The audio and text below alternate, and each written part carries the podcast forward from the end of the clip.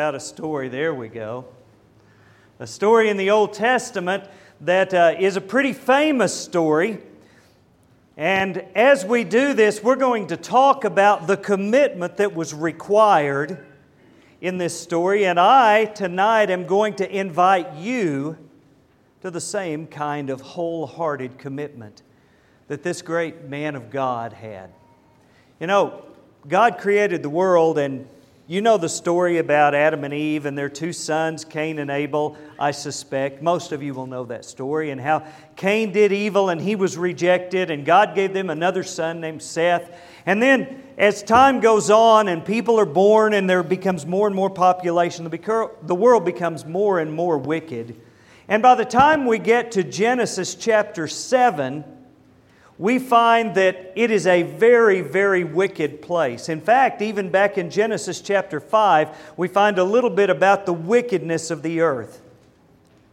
The Bible says that it had become an extremely wicked place, such that people only thought about evil continually. Now, that's a pretty wicked place, isn't it? When I first moved to Dallas, I moved to Dallas from a small town in Oklahoma, moved to Texas from Oklahoma, but I was raised in Lindsay, Oklahoma. Many of you know it's a very small town, a couple of thousand people.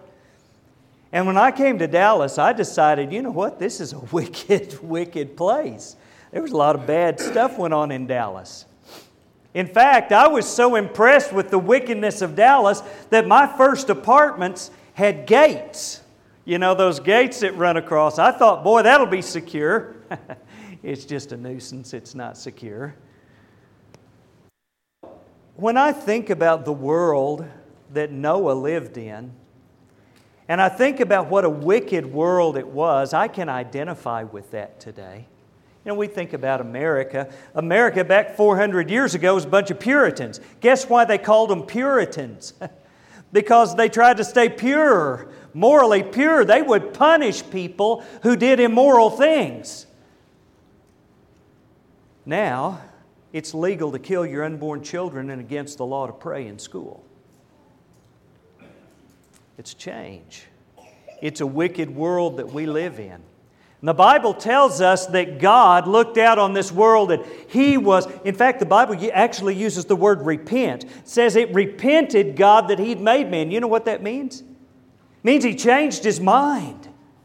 You ever think about God changing His mind?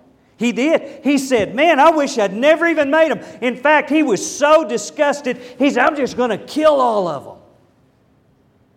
But there was one guy the Bible tells us about, and his name was Noah.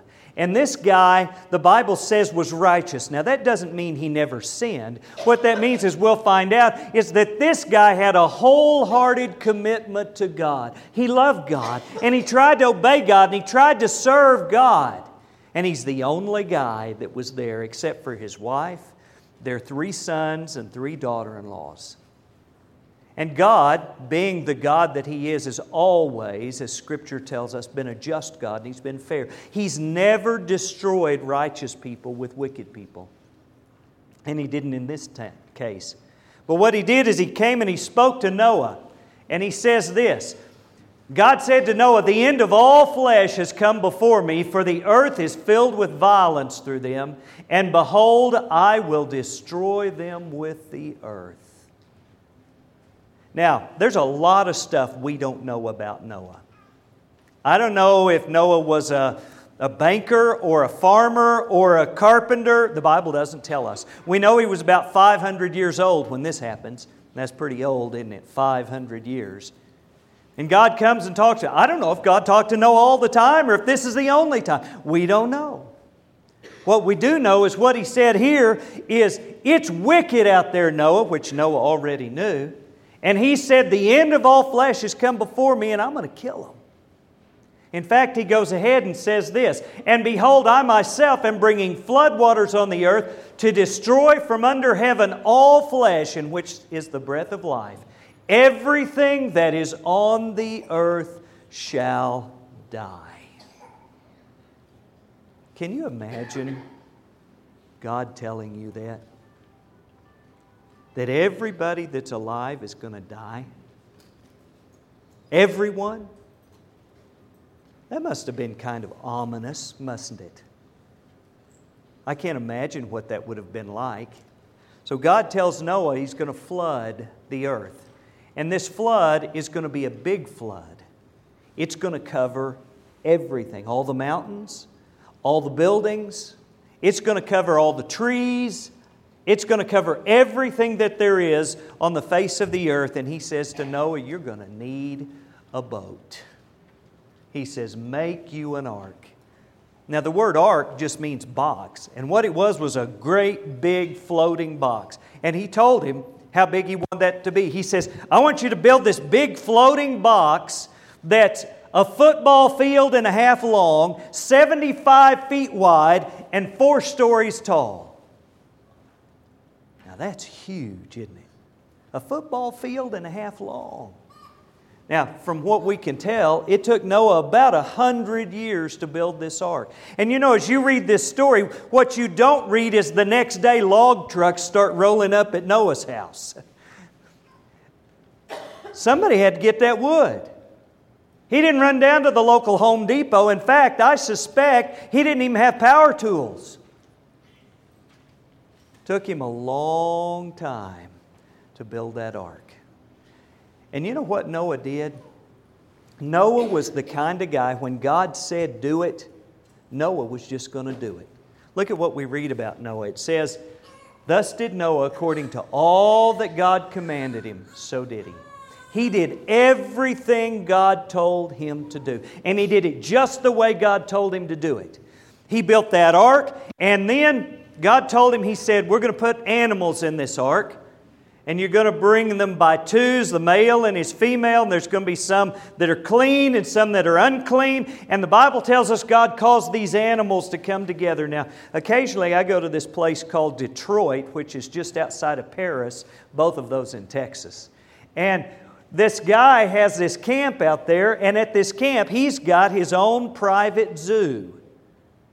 And he has got three bears, and lions, and tigers, and a rhinoceros, and all kinds, all kinds of monkeys, and all kinds of weird stuff. And it's neat. I mean, I enjoy walking around and, and, I take pictures and send them back to the kids. And they got these goats that have these little horns and do, and it's just interesting. It's impressive when that lion roars, and I'm pretty glad he's back behind all that chain link. God brought two of every kind of animal you can imagine, all of them. He brought them to the ark and he put Noah and his family, told them to go into the ark, and they took the animals in. It says, Then the Lord said to Noah, Come into the ark, you and all your household, because I have seen that you are righteous before me in this generation. He said, I want you to get in that ark, and I want you to go in, you and bring your family, because you've been righteous. Now, next thing he says is this I will cause it to rain on the earth for 40 days and forty nights. And I will destroy from the face of the earth all living things that I have made. God says, No, I want you to go into the ark because it's going to rain. Now, for you young folks, we got a lot of young folks here. This is wonderful. Did you know it had never, ever rained on the earth till this time? They'd never seen rain. In fact, the Bible says that God caused mist to come up out of the ground to water the earth every morning. Now, think about it. Put yourself in Noah's place. God has said, I'm going to destroy the world. You've built this ark, but there's still been no rain. He had consistent faith. Look at what he says he did. On the very same day, Noah and Noah's sons, Shem, Ham, and Japheth, and Noah's wife and the three wives of his sons with them entered the ark, and they and every beast after its kind. And they went into the ark, and the Lord shut him in. So they go into this ark, and God shuts the door. Still hasn't rained. Hadn't rained. No water yet, but he's inside. The Bible tells us that they were in the ark seven days before it began to rain. And then when it began to rain, God says, It came to pass that the fountains of the great deep were broken up. Wouldn't that have been something to see? I read an article just this week that scientists have found that there is more water under the United States down in the rocks than there are in all the oceans put together. They opened the fountains of the deep. I say they, God did. And that water erupted from down under the earth. I can't imagine the roar and the shaking and the frightening thing that that must have been. And then it says, the windows of heaven were opened. Now, that's a picture of storm clouds in my backyard. You can't see them very good because of the lights. But after the windows of heaven were opened, the Bible says the rain was on the earth 40 days and 40 nights. It rained. Was it last night it rained here? We were all inside here, and some storm clouds came up, and there was lightning and thunder, and rain started pouring down. And, and Carrie and I stayed around long enough we didn't get wet because it quit after just a little bit. Didn't quit for them. It rained for 40 days and 40 nights, and there was water all over the face of the earth. And Noah was in that boat. God had said to him, Come into the ark, you and all your household. Now, we're going to talk about just some of the things that went on with this here in just a second. But we're talking tonight about wholehearted commitment, right? Being committed completely and wholeheartedly. The word wholehearted means this unconditional commitment, without reserve, holding nothing back, giving it your all, being all in. Wholehearted means I'm not going to stop for any reason. I'm not stopping. I am whole, and you know what? We appreciate that, don't we? We all admire a wholehearted commitment. We admire wholehearted commitment in a marriage, don't we? We look at somebody and they're committed to that marriage, and it doesn't matter what happens, they're staying married. We admire that, don't we? We admire it in a football team, don't we? We admire wholehearted commitment that they're not going to stop and they're going to play no matter what happens as hard as they can play. We admire and appreciate that. Noah was a man of wholehearted commitment. He was committed totally. You know, God, when He told him to build this ark, as I mentioned, it had never rained. This thing's huge. Nobody built boats like that. There were no stories about the Titanic because they hadn't built a Titanic. They didn't build things like that because there wasn't any need for it. It didn't rain.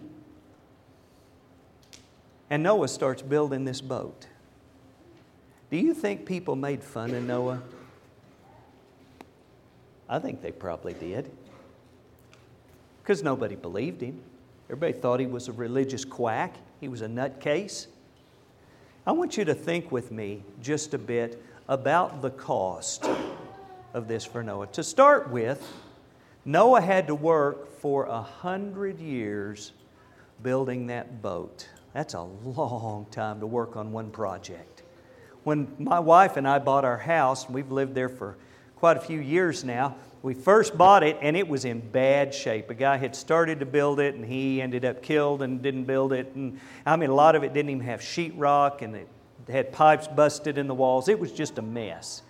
And we talked about it, and I told her, I said, let's do this. She goes, Well, I, I don't know. And I said, Listen, honey, in 90 days we can have this thing in shape, and if we want to get out of it, we can get out of it in 90 days. it's been 20 years, and we're not out of it yet. We've done a lot more than we would have in 90 days. I can't imagine working on one project for a hundred years. Do you think after God told him, hey, listen, I'm going to make it rain, the next morning when Noah got up, do you think he kind of glanced at the sky? See if there were any clouds?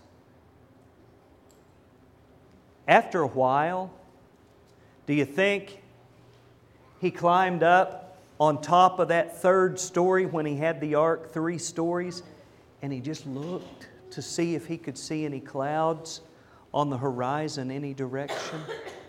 He worked for a hundred years without one drop of rain. Are you willing to be committed like that to God? Let me ask, we have talked about a marriage a second ago. You know, a lot of times people say in marriage, we're a 50 50 proposition. She gives 50% and I give 50%.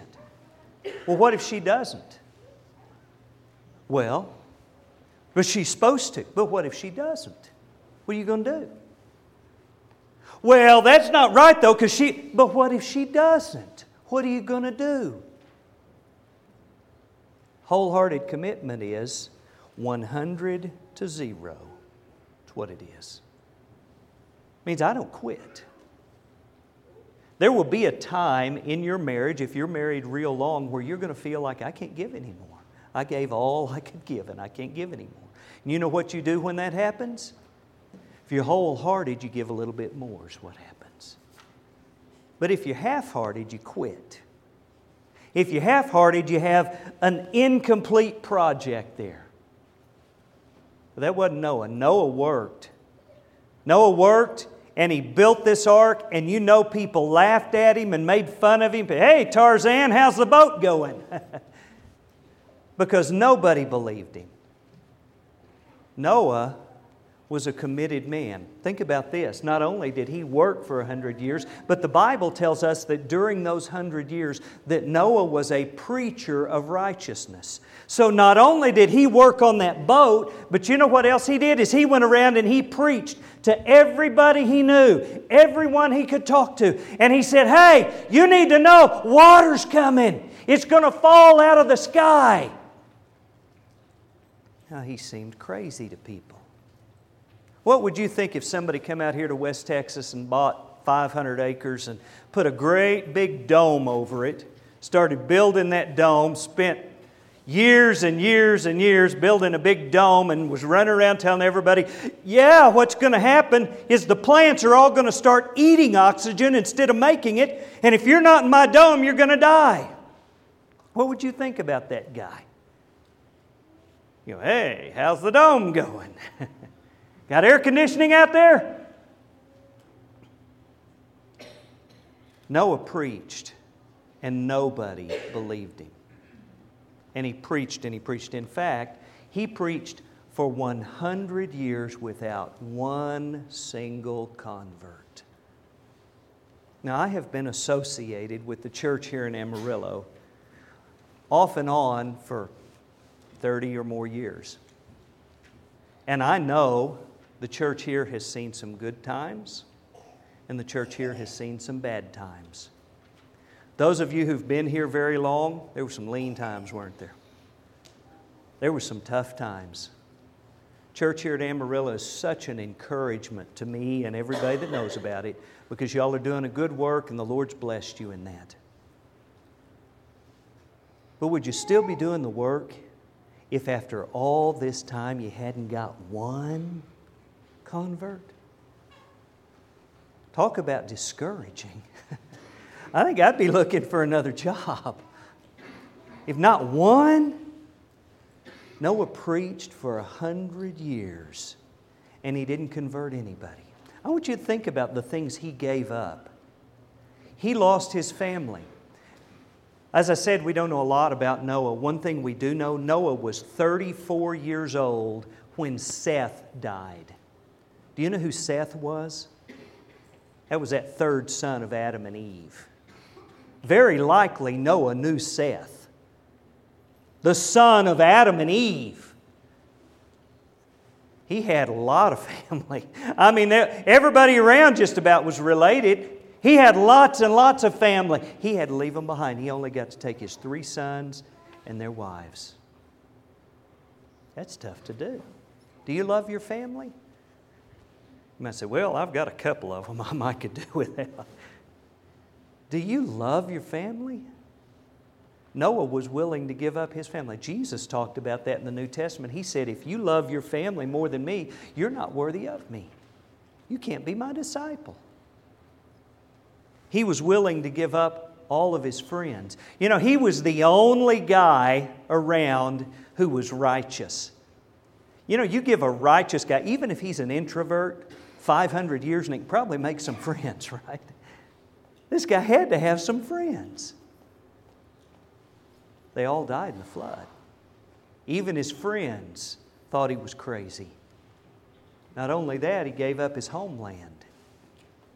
I've had the opportunity to go to Nigeria. I tell you what, you do something like that, you'll appreciate your homeland. I was sure a happy man when that airplane landed back in the good old US of A. You know what? When the storm was over and the boat stopped on the mountain, he didn't see flags flying from his homeland. It was gone. He couldn't run down to the corner market. He gave up his income. Now, I don't know what he did for a living, but there wasn't nobody to give him a job once this was over. You know what? I mean, there wasn't any wanted ads. There wouldn't need Craigslist to look on. He was just without an income once he got out of that boat. You know what else he gave up? And this would be hard. He gave up his credibility. Now, the Bible tells us he was a righteous man. He was the only righteous man. He was the only guy alive that people would say, well, you know what, if he says it, that's the way it is. The only guy with credibility because everybody else was corrupt. And he had credibility. He had believability. He'd been righteous for years. And now, Lord, really? You want me to build a big boat and tell everybody water's going to fall out of the sky? Really? After 500 years of being the guy that everybody trusts? yeah, that's right. He gave up everything that had any value on this earth. He had to give all of it up. But you know what he got? Noah survived. He didn't die, he survived. You know what? This, this is a fascinating and neat story to me. I love the stories you can tell. But God has always required an all or nothing kind of righteousness. God has always required from you and I, from anybody who's been alive, He's required an all or nothing. God has never accepted half hearted. We have a choice. We're either going to serve Him or we're not going to serve Him. We're not going to kind of serve Him because kind of serve Him never satisfied God. There was another man who did all or nothing.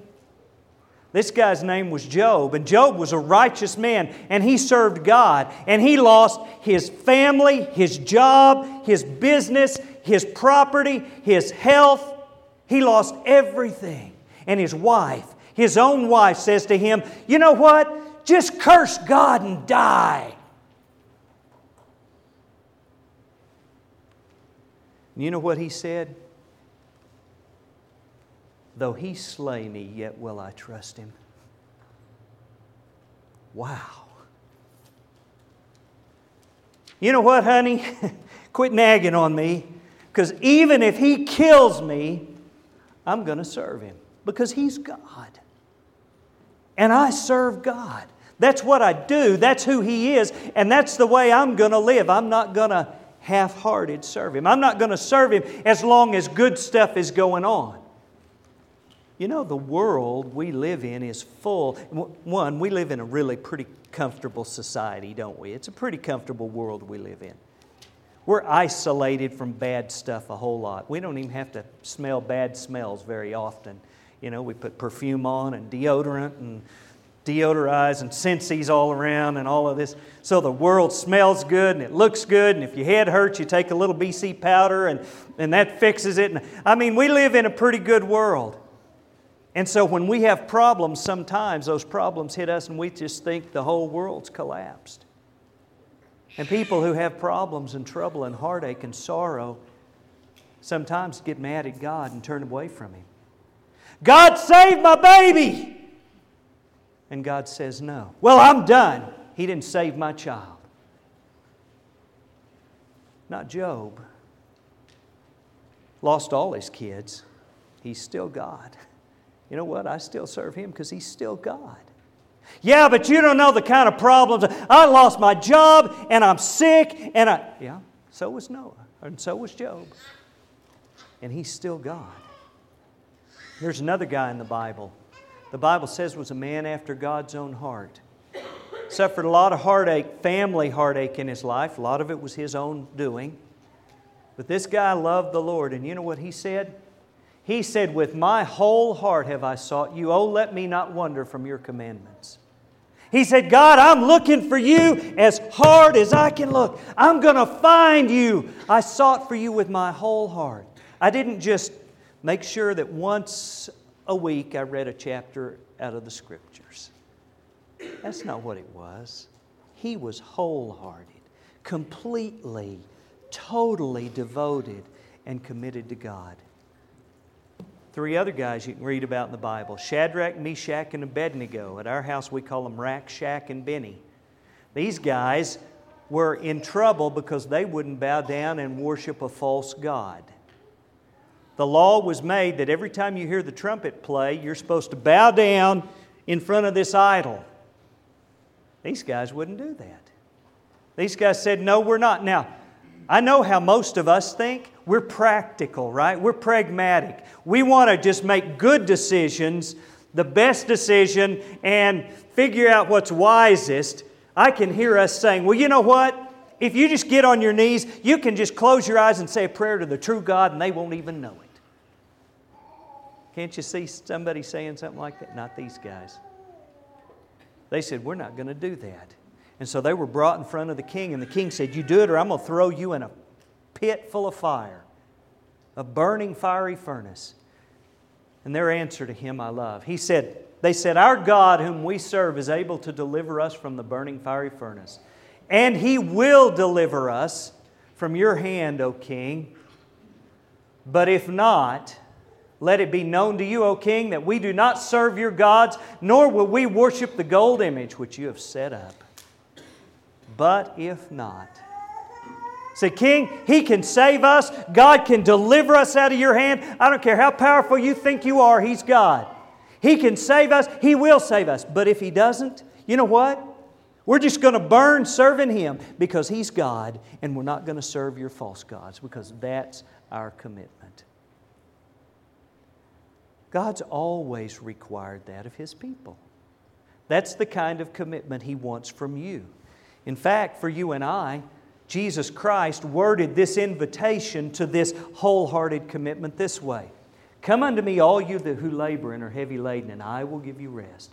Take my yoke upon you and learn from me, for I am gentle and lowly in heart, and you will find rest for your souls. For my yoke is easy and my burden is light.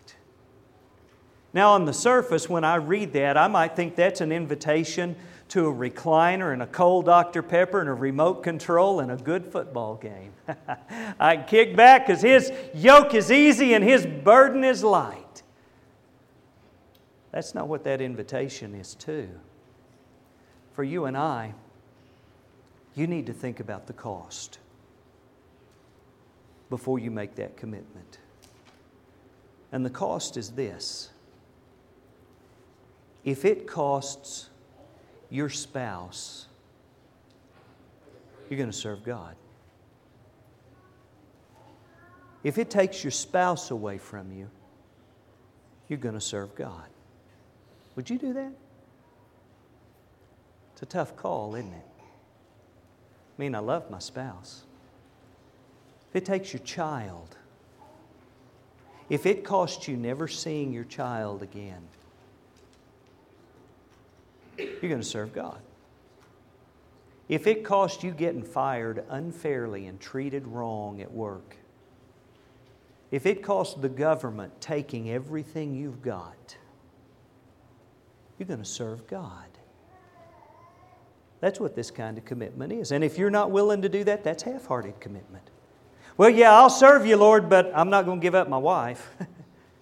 I'll serve you, Lord, but I'm not going to give up my kids. I serve you, Lord, but you know the kids have a ball game tonight, and I'm not going to miss my kids' ball game. That's important, kid. You know, Lord, I've got to support my kids. Are you committed? Really committed? Well, I got a job opportunity, and I know there are no churches that I can worship with a clear conscience at within 300 miles, but you know, it's a, it's a promotion, and I don't have to stay there very many years, and then I can come back. Really? That's half hearted commitment. God wants you and I to be serious enough about serving Him that we consider the cost and then we make that choice. Look at this. Which of you, intending to build a tower, does not sit down first and count the cost, whether he has enough to finish it? He said, You're going to go build something? The United States did that one time. They built something, got it about halfway up, ran out of money, and had a war they had to fight, and it sat for years just like that.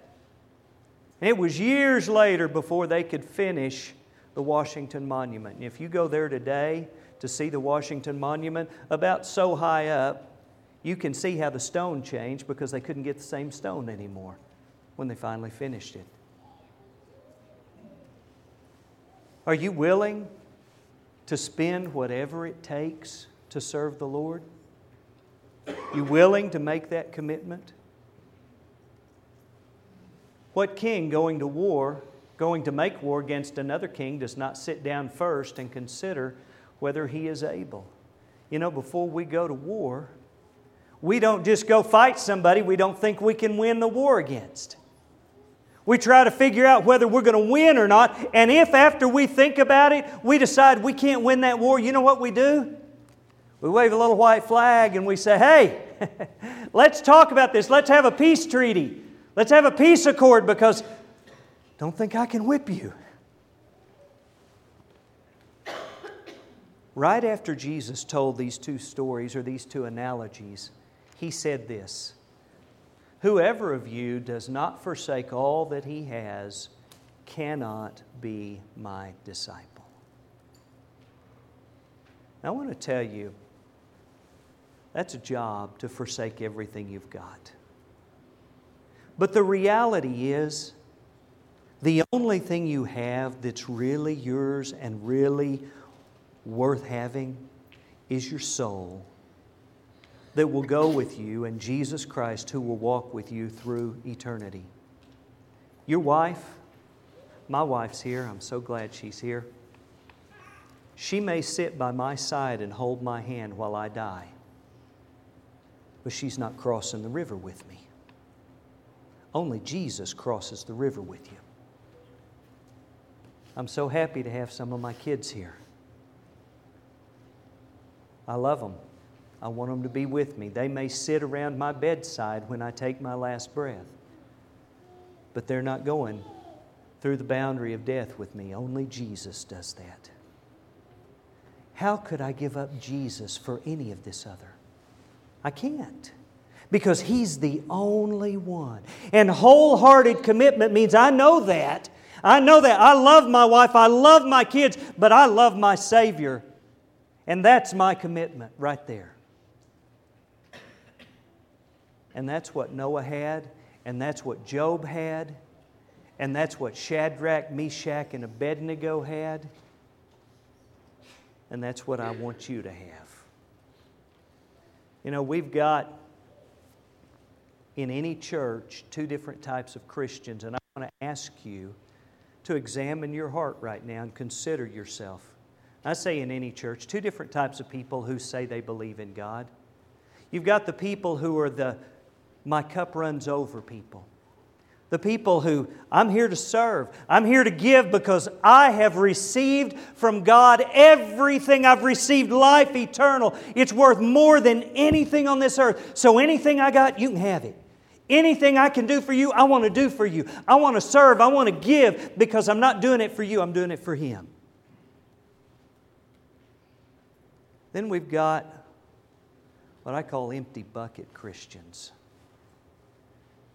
people that show up with their buckets empty. Fill this for me. Give it to me. Fill this for me. Sings the songs I like, and if you don't sing the songs I like, I'm going to gripe about it. And if you still don't sing them, I'm going to go to a different church.